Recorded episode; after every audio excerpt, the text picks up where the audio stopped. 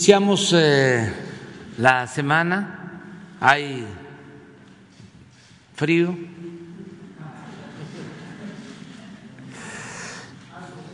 algo, y vamos a, a presentar, como lo hacemos los lunes, el quién es quién en los precios con Ricardo Sheffield, y luego eh, damos a conocer los videos de las obras y eh, posteriormente abrimos para las preguntas. Adelante, Ricardo. Buenos días, señor presidente. Buenos días a todas y todos ustedes. ¿Quién es quién en los precios de los combustibles? Y tenemos en el precio de la gasolina eh, los precios promedios de la semana que acaba de cerrar. veinte treinta es el precio promedio que tuvo la gasolina regular, veintidós treinta y nueve el precio promedio de la premium y veintiuno sesenta y dos el precio promedio del diésel. El incentivo fiscal, el apoyo, la reducción en el I E P S a la gasolina, sesenta y siete punto cuarenta y cuatro por ciento para esta semana que estamos iniciando, con corte al once de noviembre, el precio del petróleo por barril setenta y seis dólares con veinte centavos, sigue bastante alto, pero ustedes pueden ver que el promedio de estos precios es el promedio que tenían estos combustibles en noviembre del año dos mil dieciocho, que es siguiendo la fórmula que instruyó el señor presidente Andrés Manuel López Obrador. Las tres marcas más caras, Chevron, Redco y Lagaz, y las tres más económicas fue Total, Orsán y G quinientos, cosa que agradecemos su solidaridad y su apoyo a todos los consumidores a nivel nacional. Vamos ahora por combustibles en el regular, Valero, un ejemplo de la más cara con el margen más alto en Zapopan, Jalisco, veintidós pesos con dieciocho centavos por litro, con un margen de tres pesos ochenta y cuatro centavos, Octan, que es una marca muy popular en la península de Yucatán, Eh, Mérida, Yucatán, dieciocho pesos noventa y nueve centavos por litro, con un margen de treinta centavos. Ahora en la gasolina premium, la más cara con el margen más alto, combustibles B P, veintitrés pesos con cincuenta y nueve centavos por litro, aquí en la Ciudad de México, en la Benito Juárez, con un margen de tres pesos sesenta y ocho centavos, comparado con el margen de treinta y cinco centavos que tiene Dinami en Saltillo, Coahuila, un precio al público de veinte pesos con noventa y nueve centavos por litro. G quinientos es la opción más cara para el diésel en San Pedro Mixtepec, Oaxaca, con un precio al público de veintitrés pesos setenta y seis centavos y un margen de tres pesos diecinueve centavos, mientras que franquicia Pemex en Coatzacoalcos, Veracruz, con un margen de quince centavos, treinta y cinco centavos, bastante bajo, un precio al público de veinte pesos con cuarenta y cuatro centavos es la opción más económica. En el tema de verificaciones a las gasolineras tenemos el siguiente resultado. Tuvimos ciento setenta y cinco quejas o denuncias a través de la app de Litro por Litro. Se atendieron a través de ciento sesenta y uno verificaciones o visitas.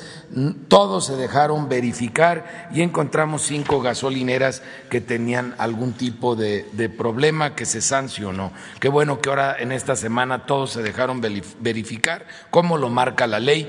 diecisiete noventa y nueve es el precio más económico para para regular en la app, que no tome en cuenta el margen. Esto es en Minatitlán, Veracruz, de Soriana. También de Soriana en Veracruz, Veracruz, diecisiete noventa y nueve. Para la gasolina regular, la más cara, veintitrés diecinueve por litro de franquicia Pemex en Villa de Morelos, Oaxaca, y veintidós treinta y nueve de G quinientos en San Luis Acatlán, Guerrero.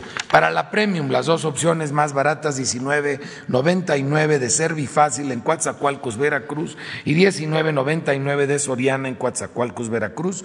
Ustedes lo pueden constatar en la app de Litro por Litro, como las dos más caras de franquicia Pemex en Telmeme, Villa de Morelos, Oaxaca, veinticuatro noventa y siete por litro y veinticuatro treinta y nueve por litro de Shell en Iztapalapa, aquí en la Ciudad de México. Las más económicas para el diésel, veinte diecinueve diecinueve de móvil en Degollado, Jalisco, y veinte diecinueve de franquicia Pemex en San Juan del Río, Querétaro, mientras que las más caras, veintitrés noventa y cuatro por litro de franquicia Pemex en Aramberri, Nuevo León, y veintitrés setenta y siete de G quinientos en San Pedro Mixtepec, Oaxaca. También seguimos verificando el tema de los servicios sanitarios en todas las estaciones de servicio de las gasolineras en nuestro país. El precio del gas L P, tenemos una variante en la forma en que lo estamos presentando en esta semana, esto debido a la situación internacional que guarda el precio del gas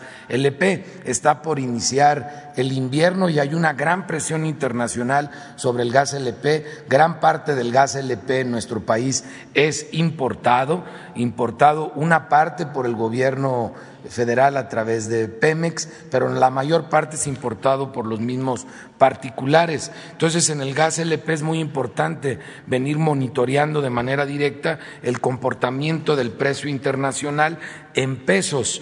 Aquí tienen ustedes, en el caso de cilindros de gas, que su venta es por kilo, cuál es el precio internacional, es la línea azul. Al diez de noviembre es el corte, el precio internacional debería de ser treinta y un pesos con nueve centavos. Eh, sin embargo, el promedio en ese mismo día del de kilo en para cilindros de gas, veinticinco pesos con quince centavos. Este es el promedio ya de las ciento cuarenta y cinco regiones en las que está dividido el país para establecer esta política de precios máximos que ha instruido el señor presidente Andrés Manuel López Obrador. El diez de noviembre el precio internacional por litro es de dieciséis pesos con cincuenta y nueve centavos, mientras que el promedio en nuestro país para este producto vendido por litros es de trece pesos con cincuenta y dos centavos, como se vende para tanques estacionarios. Por lo que se ve, hay un gran esfuerzo de no impactar los precios internacionales al mercado nacional, a pesar de que no es muy grande la oferta que tiene Pemex en materia de gas L P, y por tanto mucha la presión y la influencia de los precios internacionales en este producto. Y también seguimos encontrando muchos distribuidores por abajo del precio de referencia, que ya de por sí es bajo con relación al precio internacional, como pudimos demostrar con esta gráfica que cualquiera de ustedes pueden constatar con las fuentes directas. Encontramos casos en Hidalgo, en Querétaro y en Jalisco para tanques estacionarios, como ejemplo Flamagás en Tulancingo de Bravo, Hidalgo, con un precio al público de trece pesos veinticinco centavos por litro, cuando el precio de referencia en esa región, el precio máximo es de quince pesos con cinco centavos. Esta política de precios máximos se mantiene vigente hasta febrero del próximo, del próximo año, entonces va a ayudar mucho en esta temporada invernal. Hidrogas de Chihuahua es un buen ejemplo en caso de cilindros de gas, en venta ya por kilo, en Allende, Chihuahua, dieciocho pesos con setenta centavos por kilo, cuando la referencia bastante alta para esa región, veintinueve pesos con dieciocho centavos, está prácticamente diez pesos por abajo del, del, de lo que es el precio máximo de venta en esa región. Verificaciones de gas, eh, realizamos ochocientas diez verificaciones o visitas, solo una resultó con, con infracción, todos están respetando el precio máximo de su región, que ha ido aumentando, como señalaba, conforme ha aumentado los precios internacionales, pero por debajo de, de estos precios internacionales. Y tuvimos un caso en eh, Tulantepec, Hidalgo, donde una estación de carburación, por cierto, bastante grande, Gas Arfa de Hidalgo, no nos permitió realizar la verificación. Vamos a regresar con ASEA, la Guardia Nacional y la CRE a esta estación, y ya de entrada se hizo acreedor a una multa de ochocientos mil pesos. El Buen Fin va avanzando bastante bien eh, en esta versión decimoprimera, es la onceava versión del Buen Fin en nuestro país y ha habido un crecimiento sustancial y lo podemos medir en distintos factores. El año pasado, en el veinte veinte, tuvimos en números redondos setenta y siete mil consultas al quién es quién en los precios en línea. En esta ocasión ha subido a ciento ochenta y dos mil consultas. Quiere decir que las personas están utilizando más este instrumento antes de salir a comprar y que en consecuencia ha habido más movimiento en el mercado. Sin embargo, también afortunadamente han bajado las quejas. El año pasado, para esta altura del Buen Fin, habíamos tenido mil cincuenta y seis quejas, ahora tenemos acumuladas cuatrocientas setenta y dos quejas. Han sido menos días de Buen Fin y muchísimo menos quejas. También la vez anterior faltaban dos días para el cierre del Buen Fin, al igual que hoy. Todavía pueden aprovechar el Buen Fin hoy y mañana, porque sí hay buenas ofertas en general y es lo que hemos podido nosotros constatar. Tuvimos quejas que se han conciliado en sitio, el año pasado doscientas noventa y ocho, ahora ciento ochenta y cinco, y en general los montos de reclamación han bajado porque han sido mucho menores las quejas en este año. Hay cambios interesantes en el comportamiento de las y los consumidores en nuestro país. El año pasado veintidós por ciento compró ropa y calzado, se mantiene más o menos igual, veinte por ciento hasta este momento, pero el año pasado no había compra de abarrotes en el Buen Fin. Ahora la compra de abarrotes subió a trece por ciento. Qué bueno que usemos, aprovechemos el Buen Fin para cosas que benefician directamente a la familia. Y otra buena noticia, el año pasado era cero por ciento en compra de vuelos. Eh, y ahora subió a diez por ciento. Mucha gente está aprovechando para comprar viajes y esto apunta a una recuperación del sector turístico el próximo año, un sector importantísimo para México y que urge que se recupere. Son millones de familias que dependen de esta actividad económica tan afectada por la pandemia, pero esto es buena noticia, un apunte a que viene una recuperación importante en este tema. Y Línea Blanca bajó de manera manera muy significativa de diecisiete por ciento a nueve por ciento en esta, en esta ocasión. Eh, otro dato a comentar, Grupo Walmart, que había sido el rey de las quejas hasta la décima edición del año pasado, eh, bajó de cuarenta y nueve por ciento de quejas a treinta y cinco por ciento, aunque ellos dicen que no participan en el Buen Fin y le llaman de otro modo, los revisamos por igual. Dure lo que dure y llámenle como le llamen ellos a, a su proceso de descuento. Crecieron las quejas en contra de Soriana, el mismo número de quejas de Chedraui, y Electra bajó considerablemente también eh, sus quejas de siete por ciento a tres por ciento. Hay que remarcar que Office Depot no está conciliando, no está queriendo arreglar ninguna queja. Qué triste, porque en otras ocasiones había sido muy receptivo a la intervención de Profeco. Y Liverpool y Coppel, felicidades, cien por ciento de conciliación. Se van contentos de ahí los consumidores, si tienen un problema lo están resolviendo al cien por ciento y en la mayoría de los casos, si no es en tienda, es por vía telefónica a través de Concilia Express. Y hemos ya detectado al, algunos casos de ofertas falsas, pero son muy pocos. Eh, ahorita el rey de las ofertas falsas ha sido Chedraui. Eh, las croquetas de perro, por ejemplo, las subió veintisiete por ciento en la semana del Buen Fin y luego las puso en oferta veinticinco por ciento de descuento. Al final están dos por ciento más caras las croquetas que antes del Buen Fin. Digo, pues, ¿qué son esos cotorreos?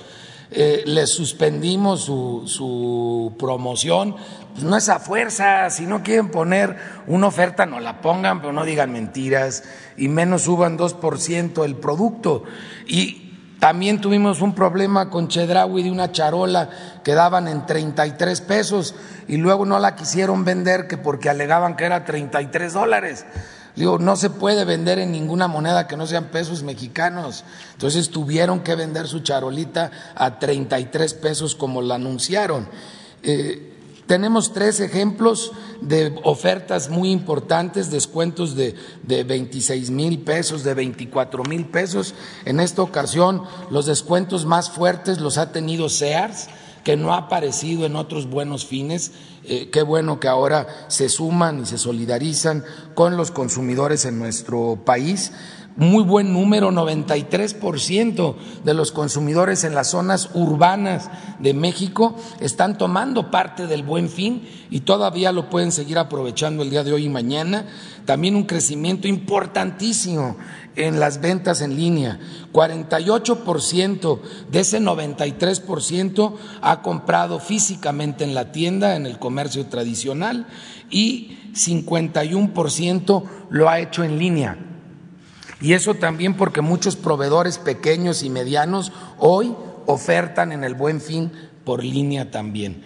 Incluso puedes comprarlo por línea, ir a recoger a, a la tienda personalmente, y esto ha ayudado muchísimo. Estamos monitoreando por igual el comercio electrónico. Fíjense que tenga el sello digital de Profeco, que ya fue aprobado, se hizo la publicación en el Diario Oficial de la Federación y hay casi doscientas empresas, desde empresas familiares como el Ánfora, aquí en la Ciudad de México, hasta grandes plataformas de comercio electrónico como Mercado Libre, que tienen el sello digital, que es la garantía de que cumplen con las leyes mexicanas y de que respetan al consumidor en México conforme a esas leyes y sus quejas presentadas en Profeco.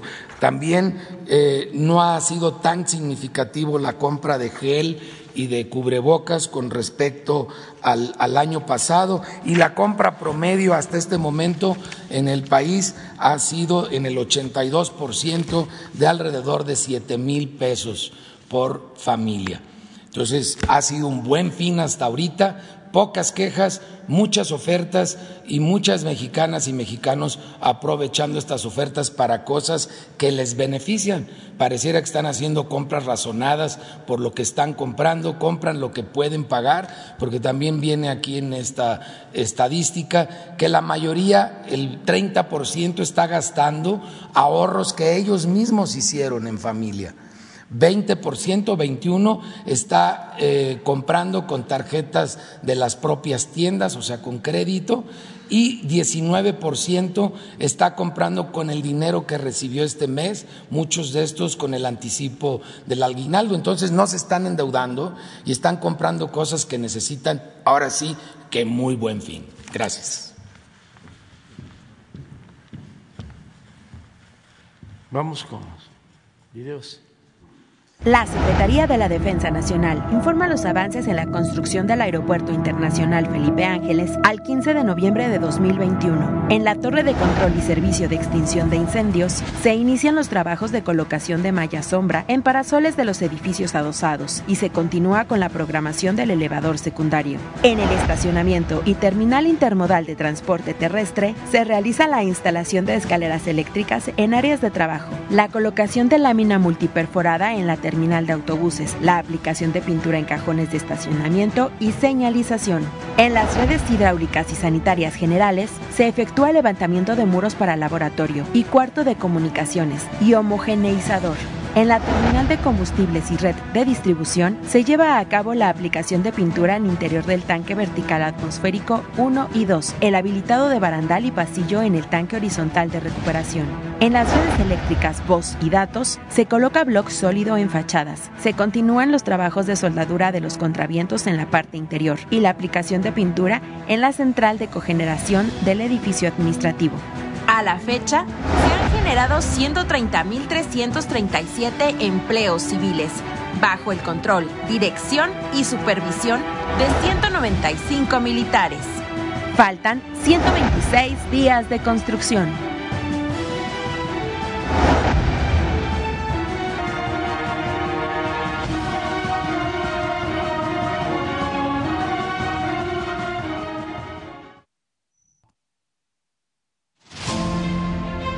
Continúan arribando los equipos que vienen del extranjero.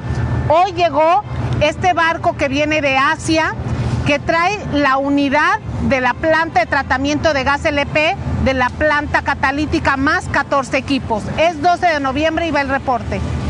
Este mes ha iniciado el arribo programado a la refinería Olmeca en Dos Bocas de los equipos mecánicos, módulos de plantas y equipos críticos fabricados en diferentes partes del mundo. La mayor parte llega vía marítima y la de fabricación nacional llega por vía terrestre. Esta semana recibimos la embarcación B B C Illinois desde Ulsan, Corea, con el equipo F C C Merox y los equipos correspondientes a la planta catalítica y del paquete tres. De igual manera, se descargaron catorce equipos calentadores que se instalarán en las plantas químicas del paquete dos. También en el paquete uno, continúa la recepción e instalación de treinta y ocho transformadores de diversas capacidades fabricados por la empresa suiza A B B para las subestaciones de las plantas de coque y combinada. En el paquete cuatro, en el área de efluentes, se llevó a cabo el colado de la cimentación de la fosa pluvial con un volumen de cinco mil cuatrocientos metros cúbicos y continúa la instalación de charolas en los racks de tuberías de las plantas de aguas amargas y aminas, así como también se prepara el área de cogeneración para la recepción de equipos. En el área de almacenamiento, el montaje de domos geodésicos y metálicos en los tanques verticales avanzan en el programa establecido y se trabaja en la pintura de los tanques terminados. Asimismo, se coloca tubería y mochetas de integración. En el área de edificios, continúa la colocación de pisos y escaleras y se trabaja en los interiores del cuarto de control y del edificio de telecomunicaciones y contraincendio. Asimismo, se trabaja en el detallado de los espejos de agua en el área de explanada. En los servicios de integración, se trabajan en el ensamble y montaje de los marcos transversales en las celdas de las cuatro torres de enfriamiento y en el gasoducto y acueducto continúa el tendido de tubería y soldadura de piezas. Continúa el trasplante de plantas de ornato cultivadas en el vivero hacia las áreas verdes de la refinería Olmeca, ubicada en Dos Bocas, Paraíso, Tabasco. Tren Maya, reporte de avances. Semana cincuenta y tres de ciento cincuenta y siete. En el tramo uno, llevamos a cabo actividades de construcción de obra de drenaje transversal y longitudinal en San Pedro y El Triunfo. Al día de hoy, la fábrica del Triunfo ya se encuentra en operaciones y produciendo todos los durmientes que requerirá el tramo uno. En el tramo dos, en Poc-Poc, avanzamos en los trabajos de terracerías. Hicimos suministro y homogeneización de terraplén y actividades de excavación. En Jampolol avanzamos con el acopio y descargo de durmientes. En el tramo tres, en Becal, Campeche, iniciamos el colado del quinto trepado para la construcción de pasos vehiculares. En el tramo cuatro, continuamos con las labores de abatimiento de la carretera existente y la construcción de pasos vehiculares. También en Humán, Yucatán, estamos finalizando los trabajos de preparación en la fábrica de durmientes, con el objetivo de iniciar operación esta semana. Los trabajos generados por el Tren Maya en el sureste ascienden a ochenta y nueve mil quinientos cincuenta. El Tren Maya avanza. Construcción del tren interurbano México-Toluca. Reporte semanal. Vía catenaria y obra electromecánica. Avance cuarenta y cinco punto cinco por ciento. Instalación de catenaria. El avance en la colocación de postes y ménsulas llega al kilómetro treinta y dos junto a la vía derecha con sentido a la C D M X. Instalación de vía y canalizaciones. Una vez instalada la vía, se prosigue con el colado de los plintos de concreto centrales, los cuales cumplen una función de seguridad para la operación de los trenes. Se coló el recubrimiento de concreto sobre los taludes de remate del terraplén en la transición de las terracerías tres al viaducto cuatro. En el kilómetro treinta y tres se instaló un sistema de herrajes de cambio que permitirá que los trenes cambien de vía para tener flexibilidad en la operación sobre cualquiera de las dos vías con la que cuenta este proyecto. Se instalaron los rieles de la vía derecha sobre las terracerías cuatro y el viaducto cinco. Tramo tres, diecisiete kilómetros, avance de obra cincuenta y tres punto tres por ciento. Frente uno, viaducto cero. Tras realizar el colado interior del primer cabezal especial en este frente, se tensaron los cables de preesfuerzo quedando preparados para la inyección de mortero que finalizará el proceso en cada cabezal. Viaducto mixto dos. se trabaja en el alineamiento y soldadura de las secciones metálicas siete y ocho del viaducto, que deben formar una sola pieza previo al montaje. Frente diecinueve, Casa del Agrónomo. Continúa el armado, cimbrado y colado de los diafragmas de concreto que unen las traves prefabricadas en este frente. Estación Vasco de Quiroga. Continúa la cimentación profunda con la perforación y armado de pilas de concreto, así como la excavación de zapatas y descabece de pilas, además de los trabajos de perfilado de taludes y conformación de terracerías. En el tramo tres y en los trabajos de obra electromecánica se han generado mil quinientos empleos directos. Secretaría de Infraestructura, Comunicaciones y Transportes. La Comisión Nacional del Agua informa los avances del Parque Ecológico Lago de Texcoco. Conservación y mantenimiento del lago Nabor Carrillo. Se realiza la conformación y renivelación en la corona de los bordos del lago, así como el enrocamiento del talud en la zona sur. Adicionalmente, se realizan trabajos para el dragado al interior y exterior de los canales en la zona noroeste del lago. Ciénega de San Juan, fase dos. Continúan las labores de riego con impregnación de emulsión, así como la colocación de rejillas en el área de estacionamiento, así como en los andadores. Se realizan trabajos de herrería para las piezas de conexión en los miradores. Asimismo, comenzaron los trabajos de acabado en las piezas de madera de Chico Zapote para las estructuras de los miradores. Terracerías, fase dos. Se mantienen los trabajos para la conformación del terraplén en plataformas y de los montículos en su zona central. También se lleva a cabo la colocación de piezas de concreto para la construcción de laberintos y zonas lúdicas. En las plataformas, islas, jardín central, barreras rompevientos y brechas cortafuegos, continúa la colocación de geotextil y geomalla. En el Tren Texcoco Norte se sumaron dos punto setenta y uno kilómetros más de desasolve. El Parque Ecológico Lago de Texcoco es un acto de justicia histórica en beneficio del Valle de México y en particular de su población más vulnerable. Muy bien. Vamos. Adelante. Una compañera. Luego tú. ¿Qué tal, presidente? No, perdón. ¿Qué tal? Buen día, señor presidente. Bueno, no me paro por la cuestión de las cámaras que tenemos atrás.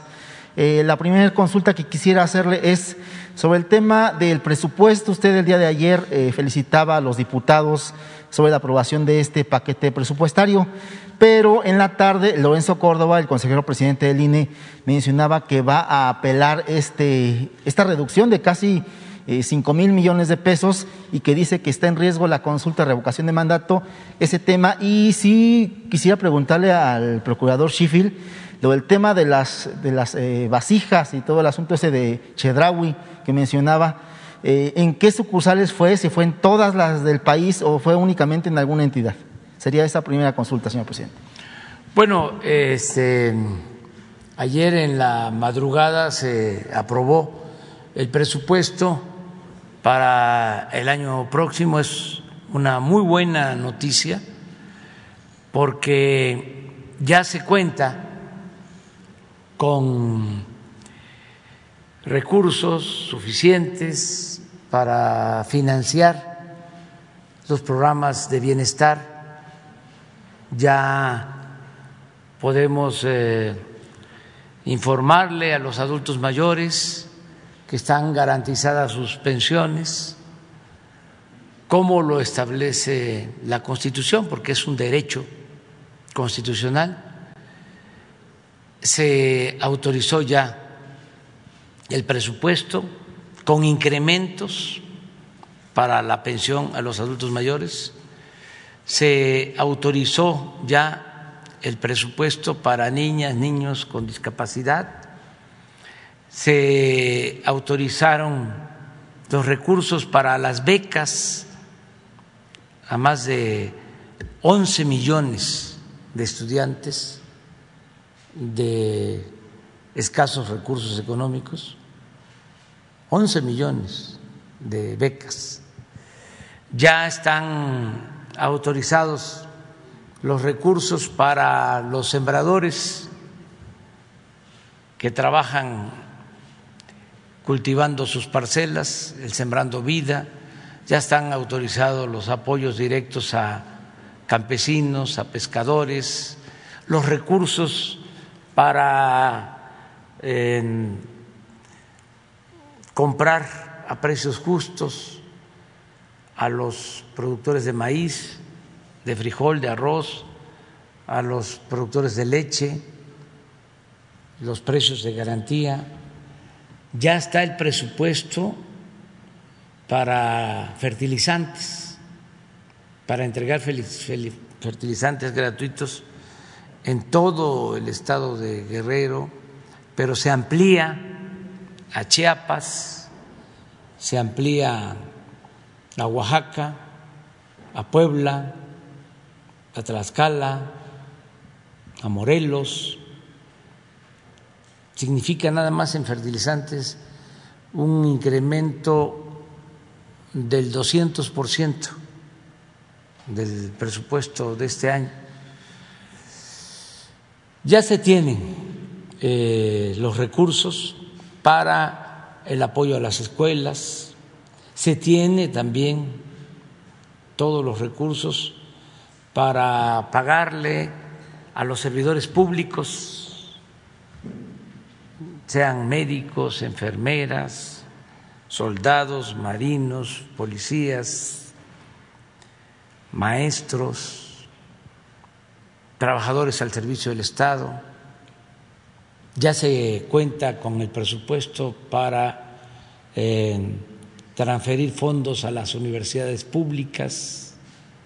Todo esto eh, significó la aprobación del presupuesto de ayer, y también se cuenta con el presupuesto para concluir el aeropuerto Felipe Ángeles, para continuar con el programa de la construcción del Tren Maya, para terminar el año próximo con la refinería de Dos Bocas, para pagar la refinería de Shell que se adquirió en Estados Unidos con el propósito de que ya Eh, no compremos gasolinas en el extranjero, sino se produzca toda la gasolina o se utilice todo el petróleo crudo que se extrae para hacer combustibles.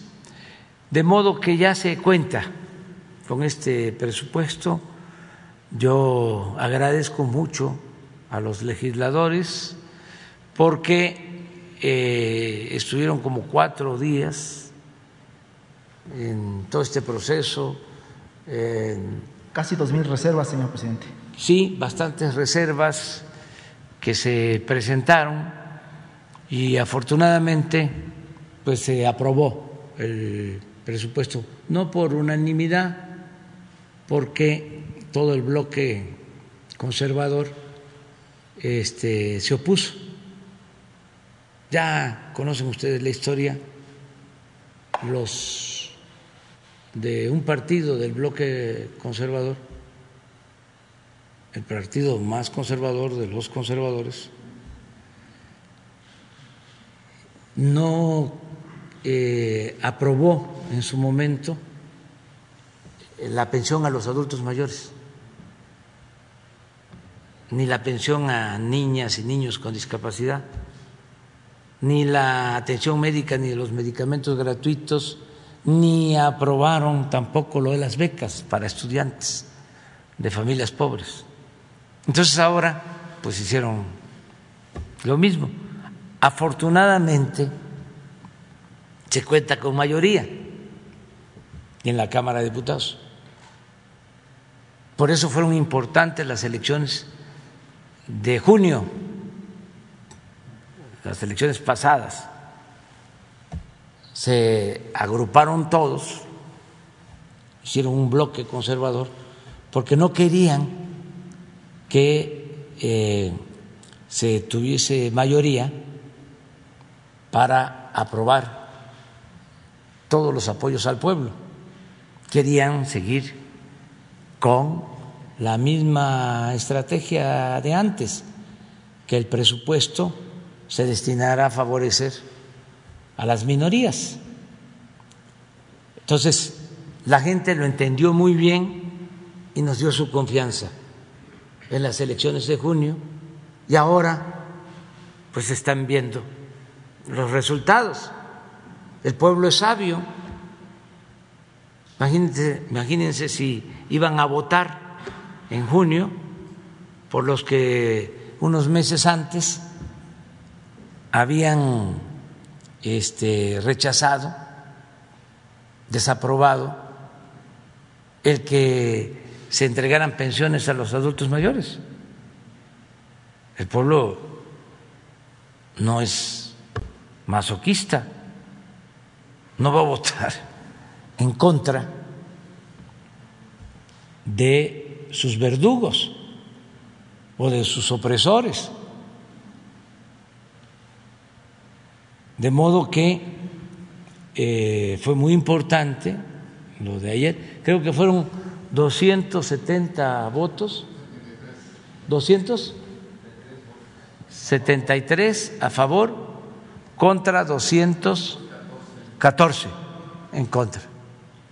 Entonces, pues agradecer a los legisladores porque ya nos dan tranquilidad. El tema de esta controversia que va a presentar eh, Lorenzo Córdoba, ¿qué opinión le merece, señor presidente? Pues que está en su derecho, está en su derecho de hacerlo. Este, yo lo que pienso es que el presupuesto es dinero del pueblo. Nosotros somos simplemente administradores de los dineros del pueblo. Durante mucho tiempo se pensó, y algunos todavía siguen con esa idea, de que el presupuesto es dinero del gobierno. No, el presupuesto es dinero del pueblo. ¿Qué sucedía? Pues que ese dinero que es del pueblo no le llegaba al pueblo. Se dedicaba a otras cosas, se quedaba arriba para beneficio de minorías. No solo hacían jugosos negocios entregando bienes del pueblo y de la nación a particulares, privatizando. No solo entregaban concesiones, contratos jugosos, sino también se quedaban con el presupuesto. Vamos a a aceptar, como dicen los abogados, sin conceder, de que hicieran sus negocios al amparo del poder público para privatizar el petróleo, para privatizar la industria eléctrica, para privatizar empresas públicas, para privatizar hasta los reclusorios. Pero es que respetaran el presupuesto, que es sagrado. No, también le metían mano. O lo usaban para comprar lealtades, para comprar conciencias. A mí me da mucho gusto de que el presupuesto para el año próximo se haya aprobado así, con bastantes votos en contra, porque esto no se daba así. ¿Hay debate? No, durante el gobierno de Calderón, cuando estaba Carstens de secretario de Hacienda, tres años aprobaron el presupuesto por unanimidad. ¿Cómo lograron eso? Pues aquí sí que aplica aquello de que lo que no suena lógico suena metálico. Esa unanimidad significaba repartir el presupuesto a políticos corruptos, a los llamados hombres de negocios, y al pueblo no le llegaba nada. Y todos felices. Imagínense que no haya un voto en contra. Los maiciaban a los legisladores, con todo respeto, al maíz. Entonces, ahora ya no hay eso. Nada de que, a ver, este, vamos a negociar, aquí están mis votos, pero ¿qué me vas a dar?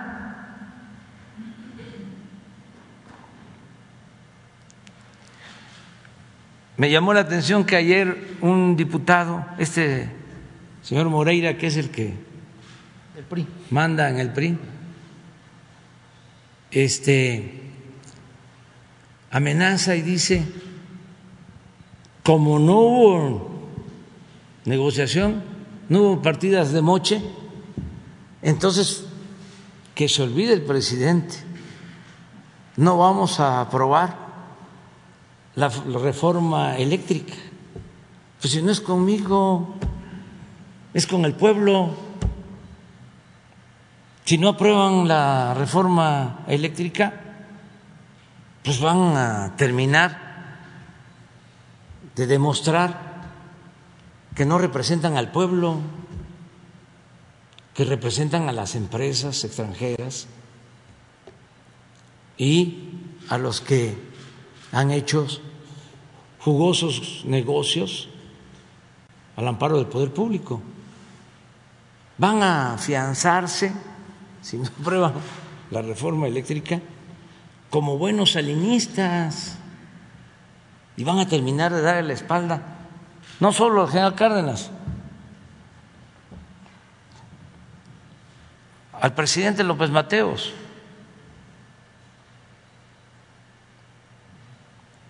Entonces, no es un asunto de eh, toma y daca. Los principios y la dignidad no tienen precio, no se negocian. Es lamentable que un partido que surge de un movimiento revolucionario termine como defensor de saqueadores, dándole la espalda al pueblo. Porque ¿qué es que no aprueben la reforma? ¿Qué significa eléctrica? Pues que sigan haciendo negocios los de las empresas extranjeras, sobre todo los dos de las empresas españolas,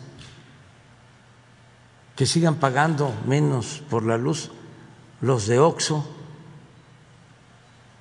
que pagan menos que los abarroteros, que pagan menos que lo que pagan los integrantes de las clases medias y de las clases populares, términos proporcionales.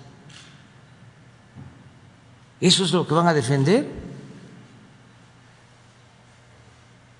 ¿Me van a, este, a poner a, a mí contra la pared? No, no, no, no, no, no, no. Si ellos este, eh, siguen con el salinismo como política, nosotros vamos a seguir defendiendo al pueblo. Y ya está decidido, cero corrupción, cero impunidad, a robar a otra parte. Le reitero el tema de Lorenzo Córdoba, porque él menciona que con este recorte presupuestario de la línea está en riesgo lo que es la consulta de revocación. Pues yo no opino lo mismo, yo creo que tienen recursos suficientes, deben de haber este, obtenido una aprobación como de quince mil millones, ¿no?, para su presupuesto. ¿Cuánto? A ver, les aprobaron de presupuesto.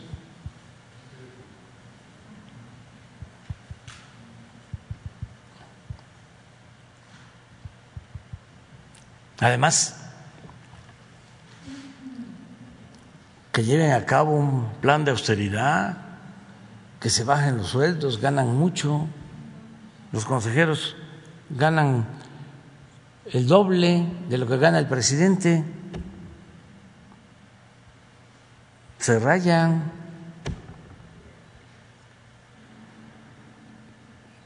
Que ya este, le bajen a los viáticos, a las comidas y los vinos.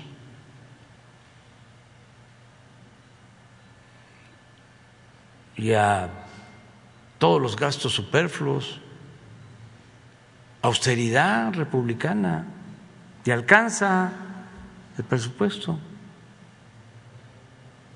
Sí, el recorte son, eh, según estoy viendo aquí, son eh, cinco mil millones, casi cinco mil millones. ¿Son no, cuántos? Pero ¿cuánto es lo autorizado? diecinueve mil millones. ¿Eh? diecinueve mil millones. diecinueve mil millones. ¿Cuánto? diecinueve mil. ¿Cómo no les va a alcanzar? Ya lo he dicho, cuando llegamos nosotros, la Presidencia de la República ejerció tres mil seiscientos millones y ahora estamos ejerciendo seiscientos. De tres mil seiscientos a seiscientos, y trabajamos muy bien, sin ningún problema, porque pues ya no, no hay gastos superfluos. Nada más imagínense cuánto se ahorra la presidencia por no usar aviones privados, helicópteros privados. Antes, hasta para ir a jugar golf usaban los helicópteros.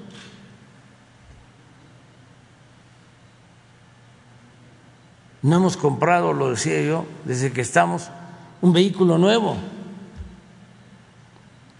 Estamos usando los mismos vehículos. Hasta vendimos camionetas blindadas y todo esto que había en exceso. Entonces, claro que pueden ahorrar muchísimo y convocar a la gente a que ayude, que participen, autoridades eh, locales, convocar a todos los ciudadanos, porque es un ejercicio democrático en bien de todos. No solo es por esta ocasión, ya está en la Constitución establecido el mecanismo para la revocación del mandato. ¿Qué puede suceder en el futuro? Como era antes, de que a mitad del gobierno ya la gente está inconforme con el presidente y lo tienen que aguantar porque fue electo por seis años. Con la revocación del mandato es a la mitad del, eh, del sexenio. Si está mal, si no está gobernando bien, si impera la corrupción, el autoritarismo, si no se atiende al pueblo, pues se convoca a una consulta. Y el pueblo pone y el pueblo quita. Esto es lo que debería de estar haciendo la oposición ahora y no estar pensando que van a perder Deben de estar pensando en la democracia. Cuando nosotros luchamos por la transformación, pues no es de que teníamos en la cabeza de que siempre se iba a ganar. No, era desbrozar el camino, limpiar el camino hacia adelante, porque la democracia es un contrapeso. La democracia implica equilibrios. Si hay democracia, hay menos corrupción o no hay corrupción. Yo cuando decidí participar la primera vez como candidato al gobierno de Tabasco, sabía que era muy difícil. Imagínense en ese entonces, que no se movía ni una hoja del árbol de la política si no lo decidían en un partido único, y no había en mi estado tradición democrática, cultura democrática, porque en algunos estados del país sí este, se habían presentado eh, candidatos de oposición, incluso habían ganado aquí en la Ciudad de México, en Nuevo León, en Guanajuato, en Baja California. Pero en Tabasco, nunca. ¿Pero qué dijimos? Vamos a luchar por nuestras convicciones, por nuestros ideales.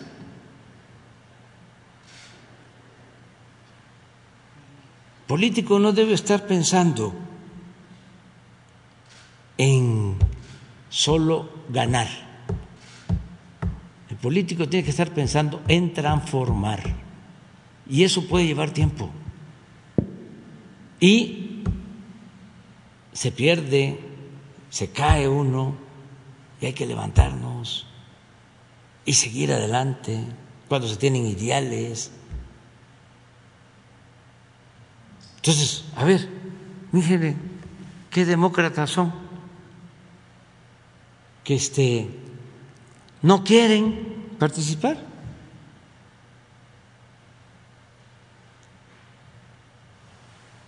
Si soy todo eso que dicen ellos, ¿por qué no aprovechan esta oportunidad? Y adelante. Ahora estaba yo viendo que fui a Nueva York y con su Este, guerra sucia de que los hermanos migrantes, compatriotas, que les agradezco mucho por su apoyo, por su respaldo, no a mi persona, sino a lo que represento, empezaron a, a sacar Este, en redes sociales estos este, conservadores de que se les había eh, pagado a los migrantes cien dólares, decían cien dólares para que se presentaran a aplaudirme. La verdad, ofensivo y burdo.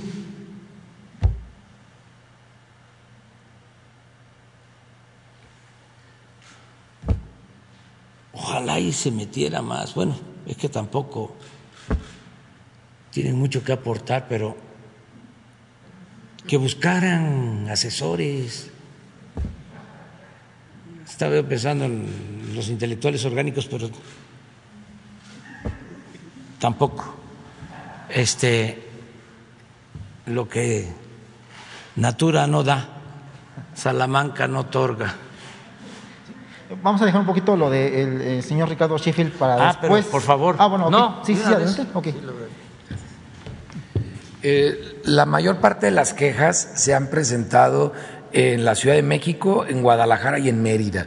Han sido las tres ciudades con más quejas, pero reitero, muy pocas afortunadamente. El caso de esta charola de treinta y tres pesos fue en la ciudad de Querétaro, donde se les obligó a venderlo a treinta y tres pesos y no a treinta y tres dólares, según el gerente. Aparte se les impuso, se les impuso una, una multa. Y el tema de las croquetas de Chedraui, que fue cotorreo, Este, en la forma en que lo presentaron, una burla al consumidor. Ese fue a nivel nacional y también fue en el comercio electrónico como en, el, en, el, en las tiendas físicamente. Rápidamente, ¿no ha habido por ahí de que se les equivoque el precio, que le pongan de un peso a las ofertas? ¿Lo que sucede no, este año no les funcionó. Yo lo veo como una estrategia de mercadotecnia porque sale más barato eh, vender o regalar prácticamente diez refrigeradores que, que pagarles la publicidad a ustedes.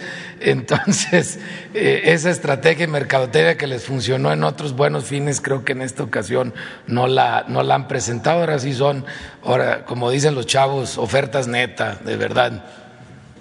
Y rápidamente, señor presidente, soy Carlos Guzmán de Eva Noticias, señor, por presentarme. Eh, preguntarle su agenda en Washington, específicamente un tema que nos ha llamado mucho la atención, que hablaba usted de la movilidad eh, laboral eh, México, Estados Unidos, Canadá. Si es que se mantiene esta propuesta que usted hizo, si no me recuerdo, hace año y medio, de que profesionistas mexicanos pudieran irse a trabajar a Estados Unidos o Canadá sin mayor problema con la cuestión del visado. Y si nos puede adelantar la agenda que tendrá, eh, por favor. Gracias. Sí, vamos a estar este el día dieciocho.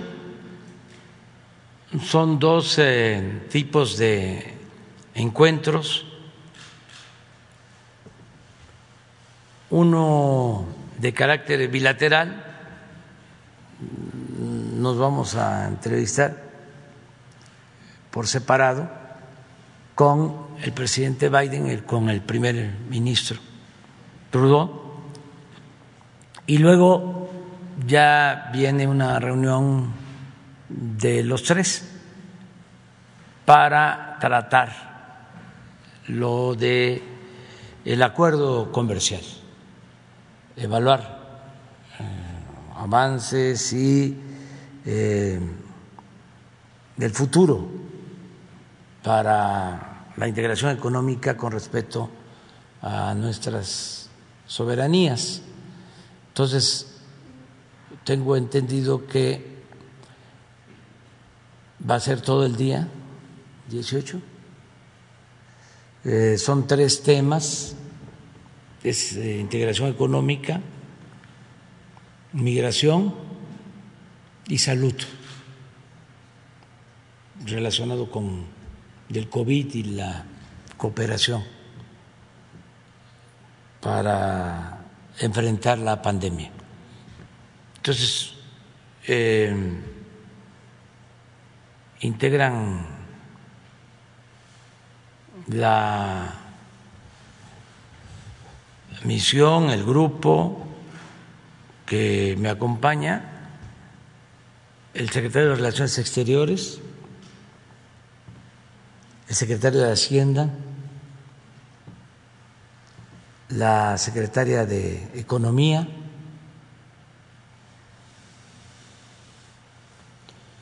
el director de Migración y el subsecretario de Salud, Hugo López-Gatell. Así es. ¿Y el tema de movilidad laboral? Sí, te va a tratar. Se va a tratar el tema, pero no puedo adelantar este, mi información por respeto a eh, los representantes de Estados Unidos y de Canadá. Vamos a, a esperar a que nos encontremos para que ellos este, conozcan nuestros planteamientos, como nosotros vamos a escuchar también sus planteamientos. Lo importante es que lleguemos a acuerdos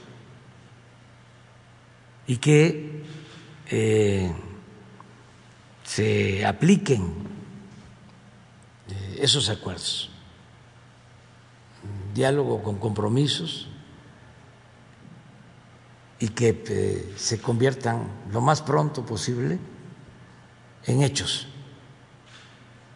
porque es muy importante el reunirnos, las cumbres, pero lo más importante son los resultados,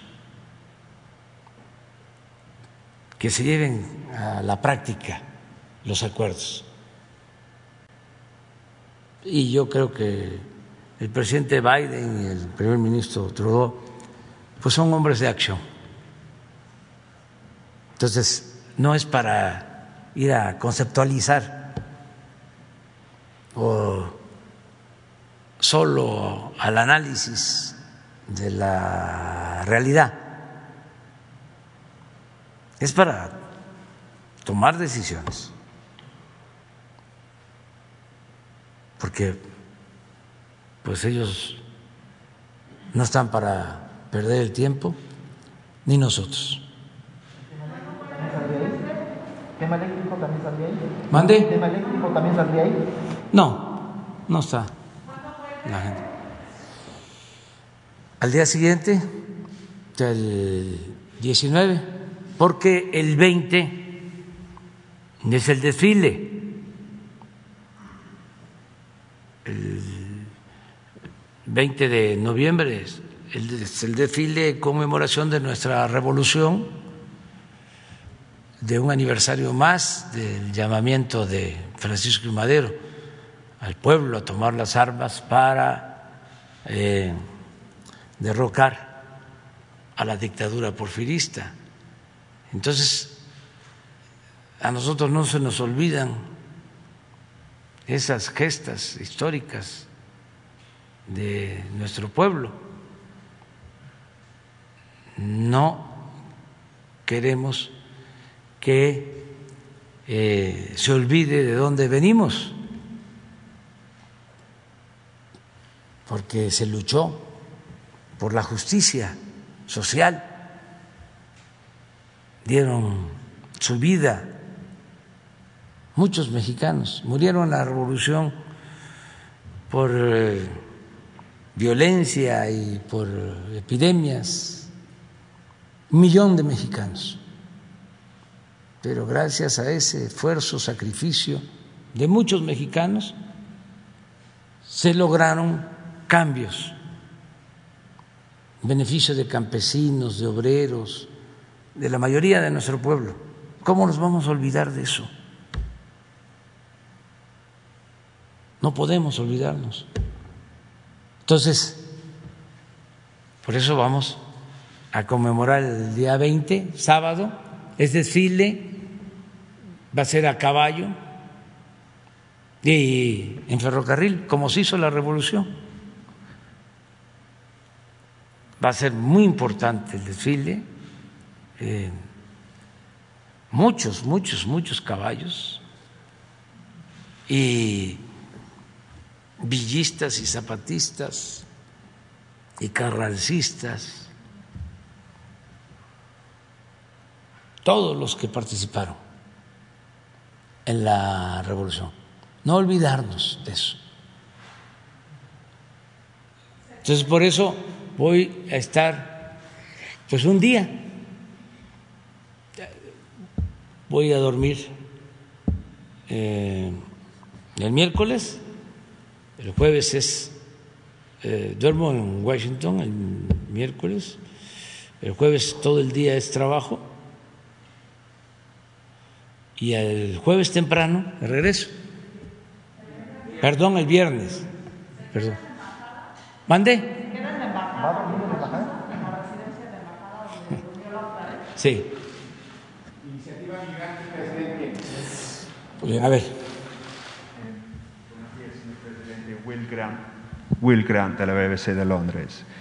Eh, en los primeros diez meses de este año, México ha recibido una cifra récord de peticiones de asilo, unos ciento ocho mil solo entre enero y octubre.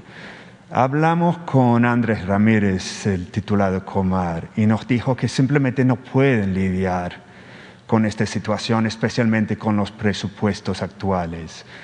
¿Por qué ustedes no han aumentado este presupuesto o dado más apoyo a esta institución en lo que es su peor momento de crisis? Hay críticos que dirán que significa que simplemente no toman en serio la situación desesperante de los migrantes, especialmente recién vistos en la caravana migrante que pasó, está pasando por Chiapas. Gracias. Pues ayudamos mucho a los migrantes. Este, los respetamos, los protegemos, los cuidamos, no se violan sus derechos y cuando hay abusos se castiga a quienes cometen eh, esos excesos. México es un país eh, que garantiza las libertades. No se reprime al pueblo y se cuenta con recursos suficientes para todo lo que se necesite y signifique justicia. No hay límite, no hay eh, un país que esté destinando tantos recursos en proporción a su capacidad económica como México para ayudar a su pueblo, sobre todo a la gente pobre. Y también somos solidarios con los migrantes. Nuestros adversarios, los conservadores, que no pensaban así ni actuaban así, ahora este, se agarran de todo para cuestionarnos, pero no somos como nos pintan. Eso es lo que puedo comentar. Eh, un poco en este contexto, eh, conocimos muchos cubanos en la caravana y hoy mismo eh, se convocó una marcha cívica pacífica en La Habana, de hecho en todos lados de la isla. Eh, sin embargo, el gobierno cubano lo ha prohibido. Quería saber un poco eh, la posición de usted con respecto a esta marcha. Pues eh, no intervención. Nosotros somos respetuosos de las políticas que se toman en otros países. No somos injerencistas. Nosotros tenemos eh, una política exterior que viene de lejos, que tiene que ver con la frase memorable del presidente Juárez: entre las, entre los individuos como entre las naciones, el respeto al derecho ajeno es la paz. Es una política que está en el artículo ochenta y nueve de nuestra Constitución. Sin embargo, ¿usted hubiera gustado ver que se realizara la marcha? ¿Cómo? ¿Usted hubiera gustado que, que la marcha se hubiera realizado? Sencillamente no este, eh, tengo opinión. Son decisiones de otro país. Yo sí pienso que eh, debería de cambiar la política en general, sobre todo que no haya eh, represalias en contra de pueblos, gobiernos que han decidido tener un sistema político determinado de acuerdo a su eh, idiosincrasia, a su historia, a sus procesos internos. Eh, yo pienso que eh, no se debe de aislar a Cuba políticamente hablando, no se puede asfixiar a los cubanos que han decidido mantenerse en Cuba. Estoy en contra del bloqueo, creo que es inhumano, nadie tiene derecho a aislar, a asfixiar a un pueblo, nadie tiene derecho a que eh, mediante esas prácticas se lleve a un pueblo a rebelarse contra su gobierno. Eso es vil, canallesco. Nosotros en México, en los momentos difíciles que hemos atravesado por la pandemia, recibimos apoyo de los mexicanos que viven y trabajan en Estados Unidos. Nos apoyan enviando a sus familiares recursos. Se han incrementado muchísimo las remesas. Eso ha significado eh, una gran ayuda a nuestro pueblo. Estamos agradecidos con los migrantes, mucho, muy agradecidos.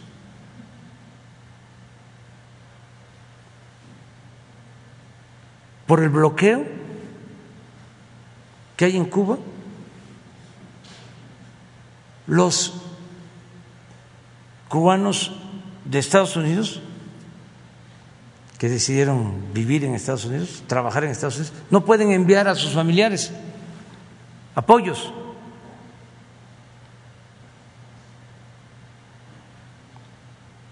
Eso no me parece justo. Eso no tiene nada que ver con la fraternidad universal. Si un mexicano, un cubano decide enviar apoyo a sus familiares en Cuba o en México, claro que debe tener libertad para hacerlo. ¿En nombre de qué se le impide hacerlo? Si es para ayudar a un familiar, a otro ser humano. Esas medidas son retrógradas. También hablando de libertad, también se supone que si, si deben tener la libertad de manifestarse pacíficamente en la calle si quisiera, ¿no? Eso es un asunto de ellos allá, este, que ellos lo resuelven. Este, y si yo trato este tema, y se puede este, interpretar de que eh, no soy objetivo, pues mire, como es tanto el bloque opositor, como son todos los medios y todos los potentados del mundo en contra, pues el hecho de que yo me pronuncie a favor de la independencia de ese pueblo y de la dignidad de ese pueblo, pues no afecta en nada. Es como cuando me dicen, a ver, este, y la autocrítica. Sí la hago, pero tengo tantos críticos que para qué yo voy a ahondar más si no hay equilibrios. Se ve un periódico cualquiera en el mundo, medios de comunicación, y todos en contra de... del pueblo y del gobierno cubano. no hay objetividad, no hay equilibrio. Y ya lo he dicho en otras ocasiones, después de dos siglos de predominio de una política en América, que un país tenga la arrogancia de sentirse libre e independiente, solo por ese hecho merece toda nuestra admiración y todo nuestro respeto. Es único, un caso único.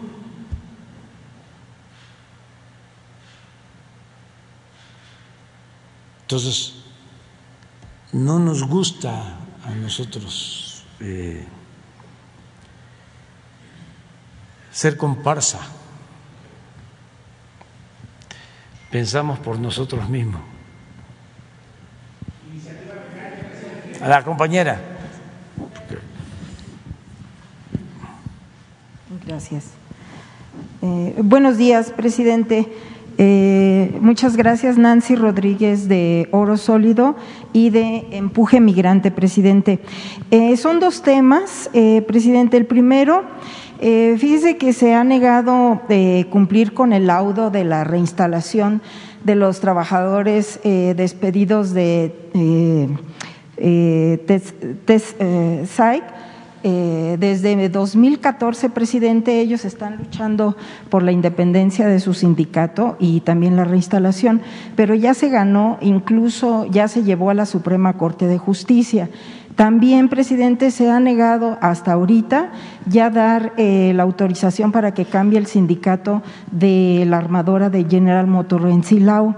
Esto, presidente, es muy significativo porque fíjese que a la fecha hay alrededor de quinientos mil contratos colectivos en todo el país y no se han revisado, presidente, son quinientos mil. Eh, se ha hecho un recuento, yo junto con los abogados laboristas, y ni el cinco por ciento se han desahogado. ¿Esto a qué se debe? Bueno, presidente, pues eh, fíjese que la presidenta de la Junta Federal de Conciliación y Arbitraje, eh, la titular María Eugenia Navarrete, eh, esta funcionaria tiene más de treinta y seis años trabajando en la Junta. Entonces, eh, incluso yo la conozco en lo personal y bueno, pues las denuncias de los trabajadores es de que ha hecho eh, pues malos manejos, eh, incluso antes de que fuera titular, era presidenta de las juntas especiales. Incluso ella fue la que no eh, permitió eh, la reinstalación de estos trabajadores de, eh, de, de, de, de um, Texae eh, con esta… Eh, representante que incluso estuvo con Kamala Harris hace unos meses. Y bueno, presidente, pues eh, desafortunadamente eh, pues usted la nombró porque es nombramiento del Poder eh, Ejecutivo. Entonces, eh, pues eh, comentan eh, tanto líderes eh, sindicales Eh, eh, independientes y también trabajadores que seguramente usted pues no conocía sus antecedentes. Eh, nosotros sí los conocemos, yo en lo personal, eh, antes de que llegara usted, pues ya sabíamos de estos malos manejos que tiene esta, esta directiva. Y también, eh, presidente, pues le quiero comentar que el que estaba en su lugar, pues ahorita es eh, nada más y nada menos que el representante Eh, pues eh, del Grupo México de Germán Larrea. Entonces, bueno, pues es una prueba más de que estos directivos o estos funcionarios pues se dedicaban a proteger más a las empresas que a los trabajadores. Y es muy importante, presidente, porque estamos hablando de quinientos mil contratos colectivos. Entonces, ¿qué podríamos hacer al respecto? Y también, presidente, en este mismo tema quiero comentarle que desafortunadamente no han recibido a los trabajadores que le comenté yo hace unos meses del estado de Hidalgo, de salud eh, y de otros trabajadores, y tampoco a la senadora petrolera de Morena. Incluso ella, junto con otros líderes, incluso ahorita en la mañana, eh, también viene una representante de los trabajadores desde Tabasco y pues nos habla de que eh, ven muy mal que se vote primero a los delegados de Petróleos Mexicanos en lugar de al secretario general. Entonces, pues también, presidente, este caso, ellos dicen que hay un contubernio entre los delegados y las auto, los delegados actuales que van a salir y las autoridades de la Secretaría del Trabajo. Entonces, pues estos dos temas, presidente. Pues es eh, cuestión de información. Hay que pedirle a la secretaria del Trabajo, uh-huh. a Luisa María Alcalde, que nos informe sobre los dos casos. Ya ella ha informado aquí sobre lo último, sobre lo de la elección Pemex. de Pemex. Este, y podría volverlo a hacer porque incluso quedamos de que periódicamente se iba a estar informando a todos los trabajadores petroleros y a todos los que aspiran a ser este, dirigentes. Entonces le vamos a pedir que esté de nuevo sí. con nosotros y le vamos a pedir también que informe sobre este nombramiento de la Exacto. abogada de conciliación. Sí, porque si te parece. Sí, claro, presidente. Y que también reciba a los trabajadores sí, los de salud de Hidalgo. Exactamente, sí, que también estaba pendiente. Y, y bueno, pues la senadora eh, petrolera, que también está a disgusto sí. e, e inconforme de que se eh, elijan primero a los delegados. Que los y, reciba la okay. secretaria y que luego este, la semana próxima nos informe aquí sobre las elecciones. Sí, y si me permite, presidente, pues ese día que vino, pues nadie le, le cuestionó acerca de darle seguimiento a la, al informe que dio. Entonces, si podríamos estar tal vez, sí. este, nos coordinamos con sí, comunicación para social esté. para que me permita sí, estar ese sí. día y que podamos hacer un, un sí. Ella puede cuestionamiento. Venir. Okay. Y todos aquí okay. a, este, a, a exponer y a explicar. Ok, presidente. Y bueno, mi segundo tema, presidente, eh, estuve mmm, con los afectados del huracán Aida o Ida en Nueva York, presidente. Ya no eh, me enviaron videos, ni fotografías, ni denuncias. Yo estuve ahí tomando fotos y videos de los destrozos que sufrieron estos eh, sus viviendas de los hermanos migrantes allá en Estados Unidos.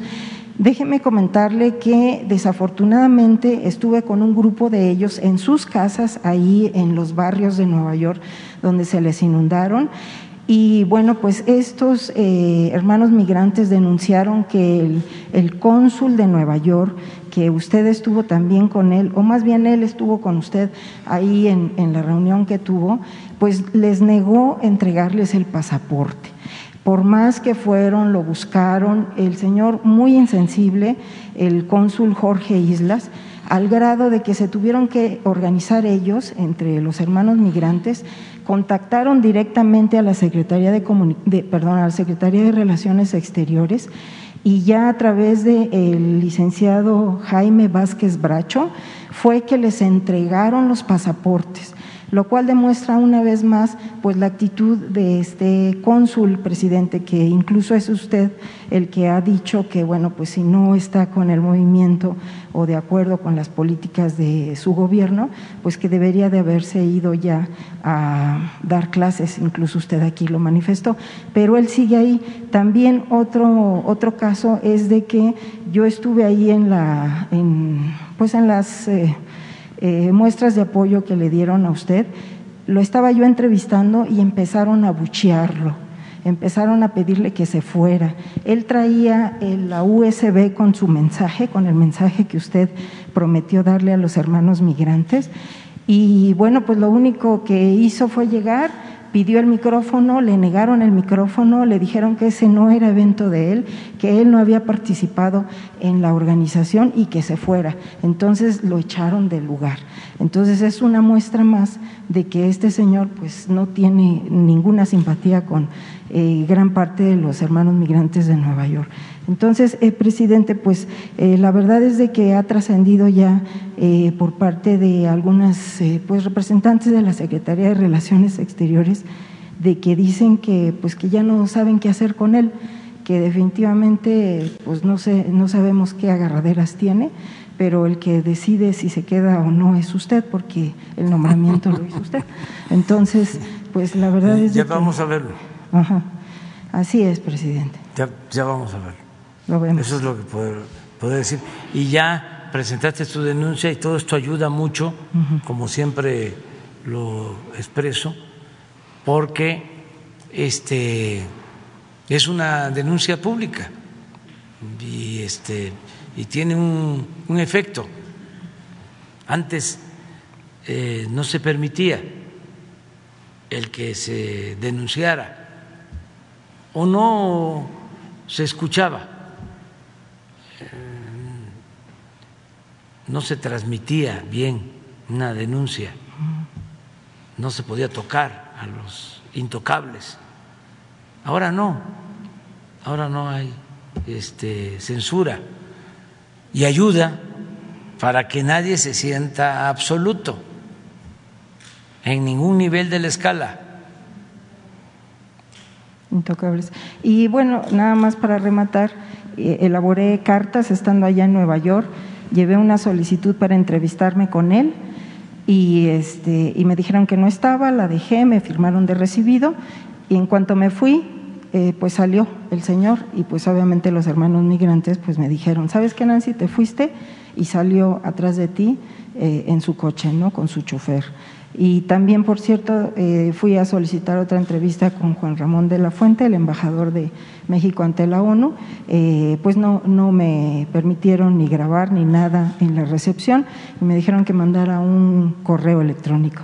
Y son organismos que pues nunca antes se les había cuestionado, ni siquiera se les había este, pues ido a…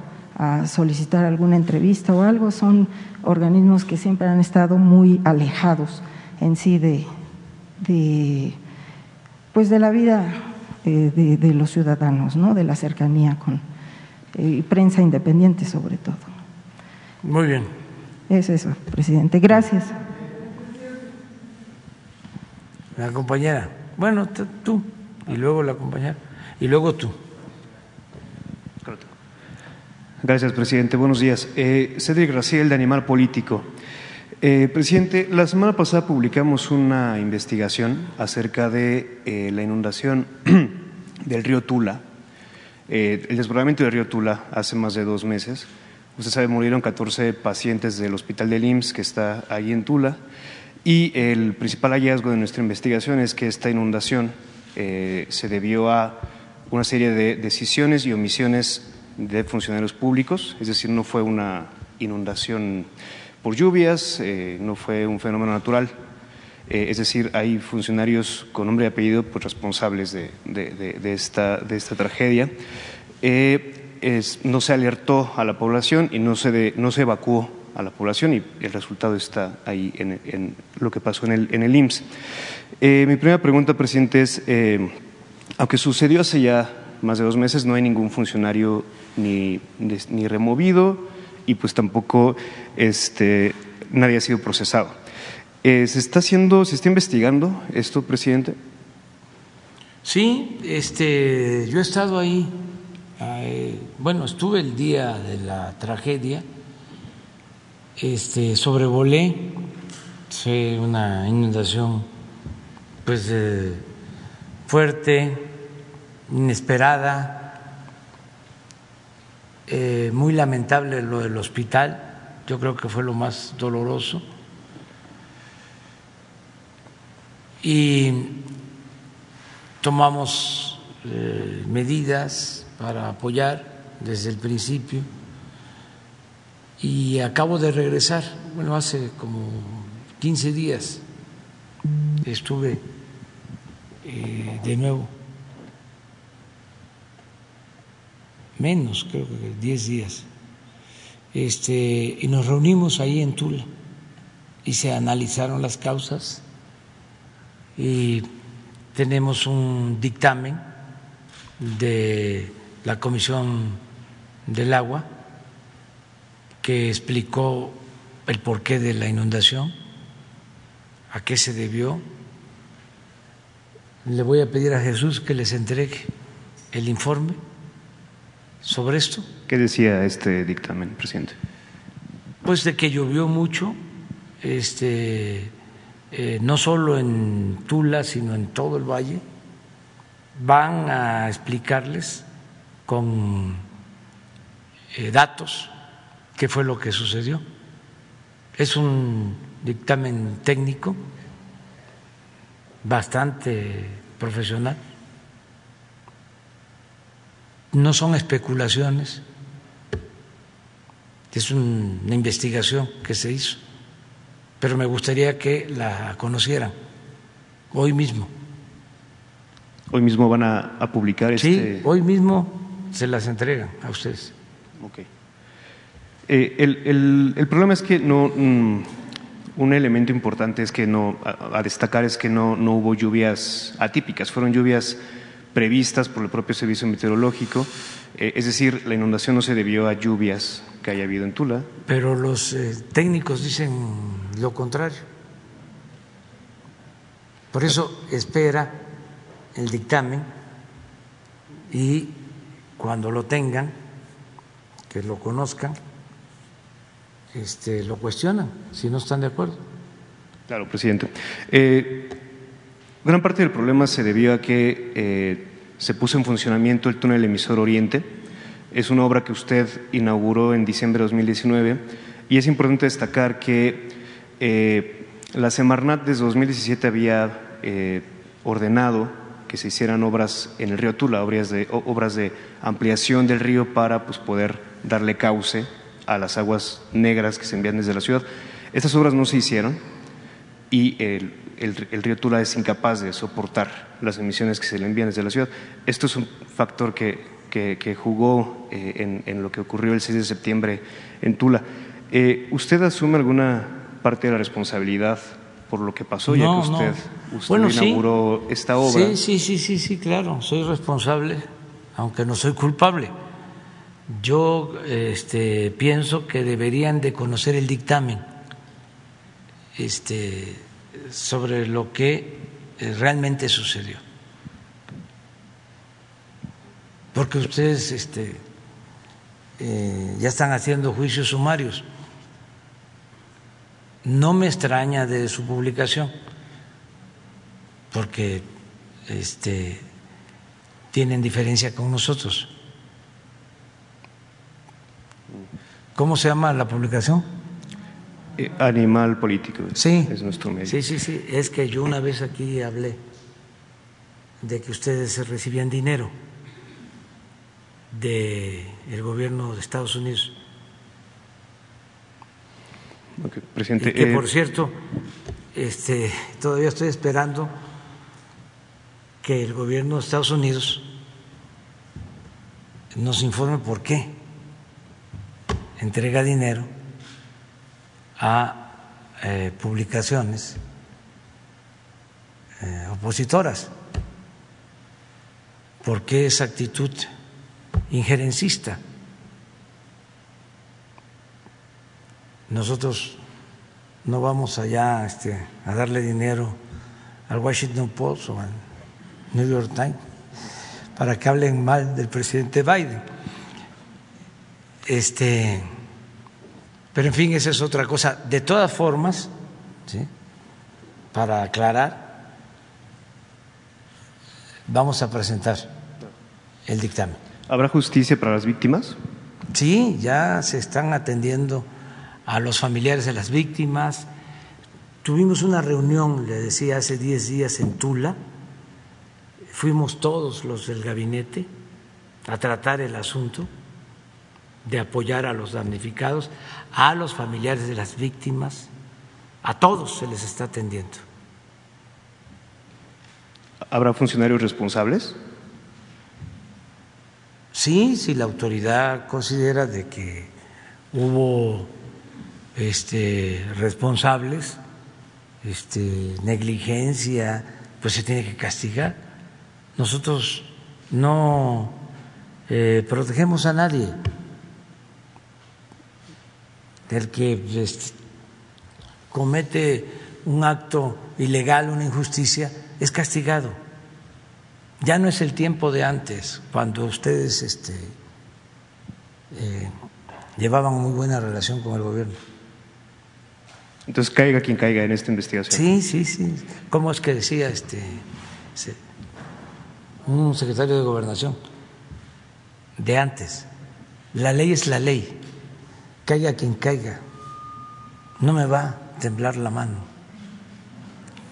Eh, por último, presidente, eh, ¿qué se hará para evitar nuevas inundaciones? Ya que si vuelve ah, a llover… Se está trabajando también, para eso fuimos, es un plan para evitar este, inundaciones, un plan que va a presentar la eh, Comisión del Agua, que tiene que ver con desasolves, que tiene que ver con bordos, Eh, evitar que vuelva a suceder lo de la inundación.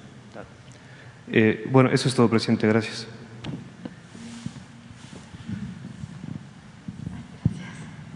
Bueno, hola a todas y a todos. Soy Nuri Fernández de La Caracola.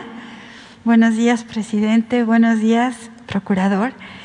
Eh, bueno, como una bocanada de aire fresco sobre el letargo en el que están a veces los organismos internacionales, fue la intervención suya en el Consejo de Seguridad de la ONU proponiendo este plan, plan mundial para la fraternidad y el bienestar. En este plan se plantea una idea que me parece muy novedosa e importante, y es que se va a financiar con un fondo de un billón de dólares, que por cierto sería la mitad de la producción de armamentos a nivel global, y que el origen o eh, de dónde se van a tomar los fondos para, para financiar este plan es con donaciones voluntarias del cuatro por ciento de las mil principales empresas y de las mil personas más ricas del mundo. Creo que la idea de que las donaciones sean voluntarias resuelve el tema de la evasión de, de impuestos, que es tan frecuente en, en estos círculos financieros internacionales.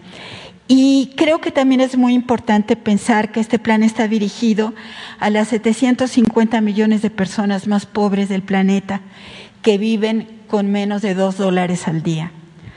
Entonces, la pregunta sería, ¿cuáles son los pasos siguientes para impulsar este plan?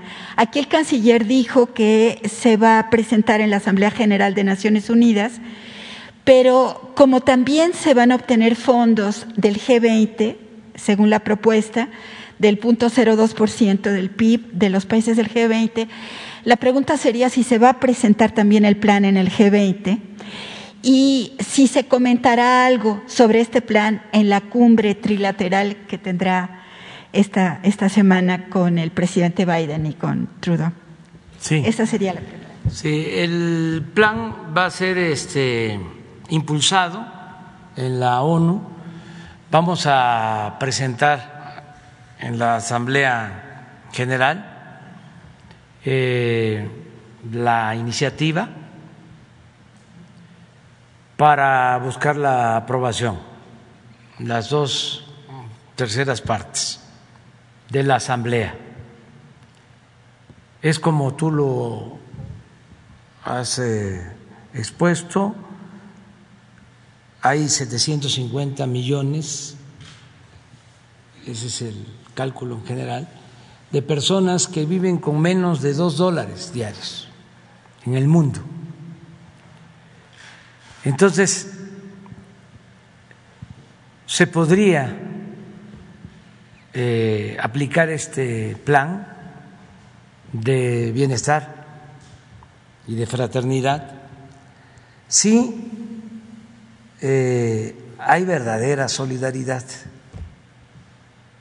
auténtica solidaridad, si hay humanismo.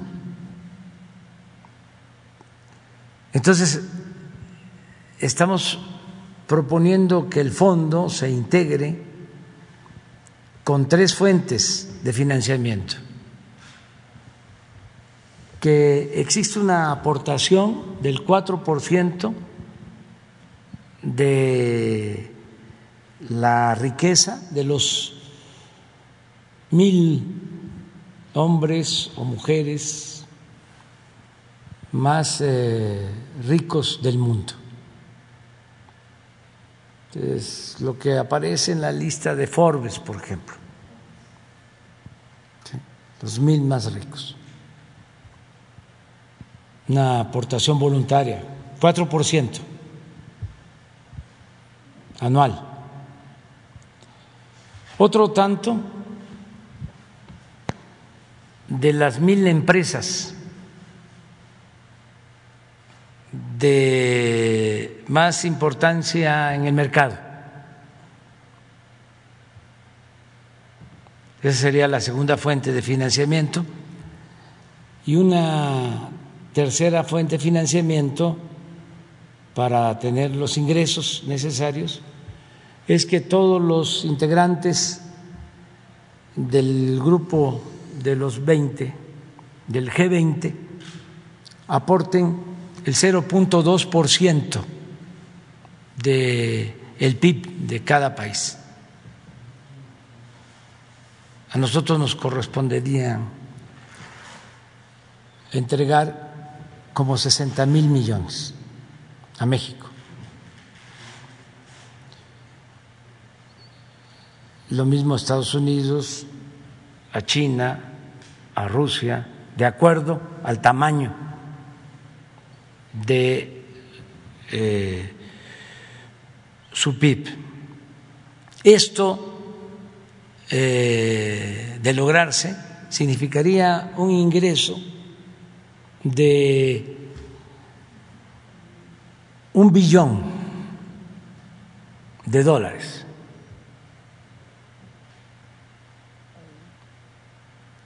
Y alcanzaría en promedio para entregar como mínimo cuatro dólares por persona a quienes reciben hoy dos dólares. Cuatro dólares diarios. Diarios. Entonces, la propuesta es que la ONU se haga cargo de este plan, porque nunca han hecho nada trascendente por los pobres de la tierra. Y esto es algo concreto.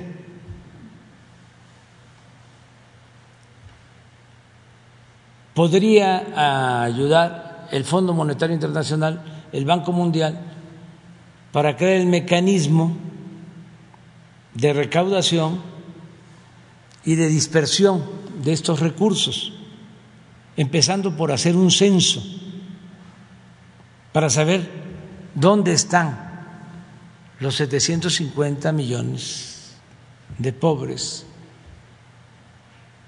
pobres. Y una vez que se tenga el censo con la población objetiva, ayudar en cada país que se entreguen estos apoyos de manera directa.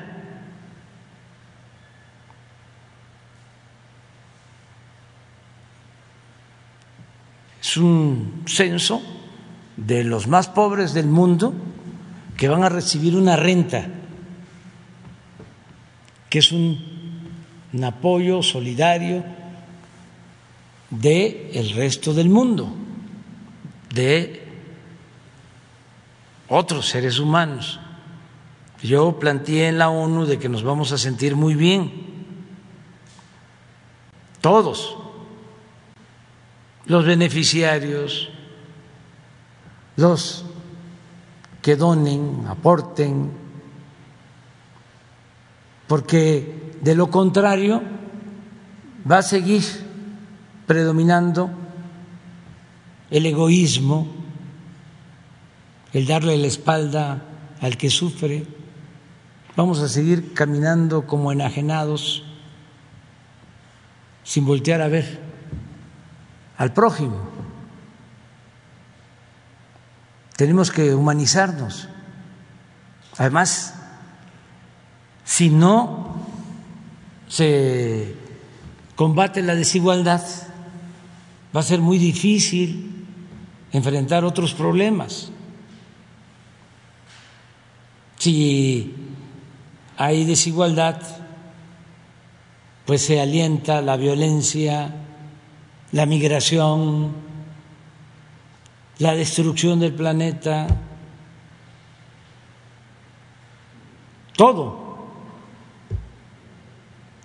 Y si hay tanta desigualdad como existe en el mundo, es porque eh, ha predominado un régimen de corrupción y de privilegios. Corrupción en todas sus expresiones, corrupción en lo económico, en lo político, en lo financiero, en lo legal, en lo moral. Entonces, la ONU debe de renovarse